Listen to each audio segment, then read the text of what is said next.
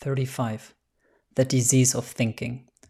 The less I think, the more I create from a place of powerful presence. Thinking is a disease, at least in the way I've been using this capacity all my life, for decision making.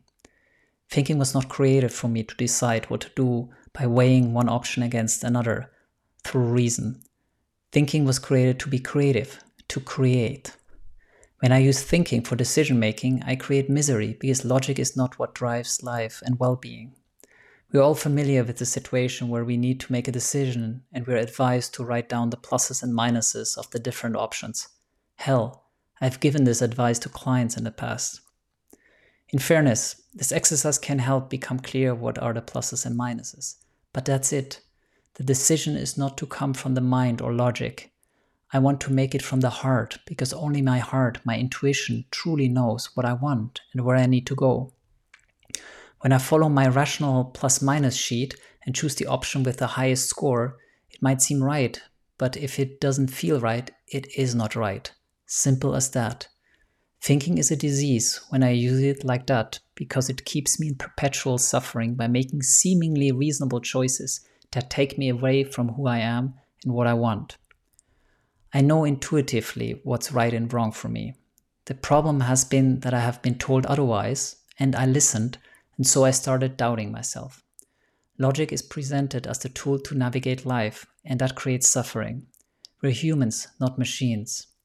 I make choices that are, quote, reasonable because I don't trust my inner voice.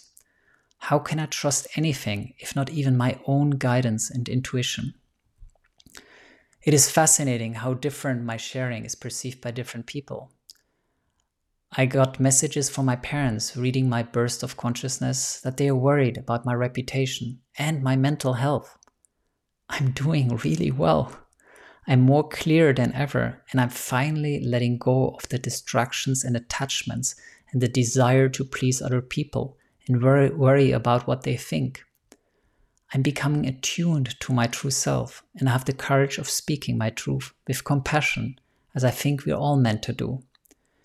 While I have compassion for my parents, they are creating their own suffering by worrying about what they can't and should not change.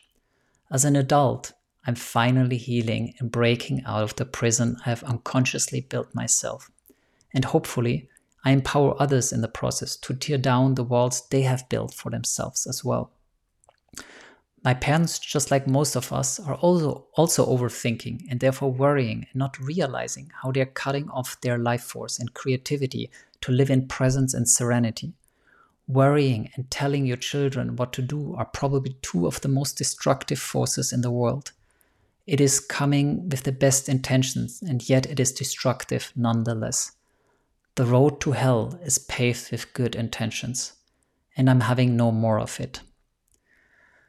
If others choose to worry, that is their journey, but I'm no longer falling prey to their worries. I'm trusting my inner guide, my own truth, and I'm walking that path with clarity, confidence, and conviction. I was not born to worry, but to create. The less I think and worry, the more I can create from a place of powerful presence.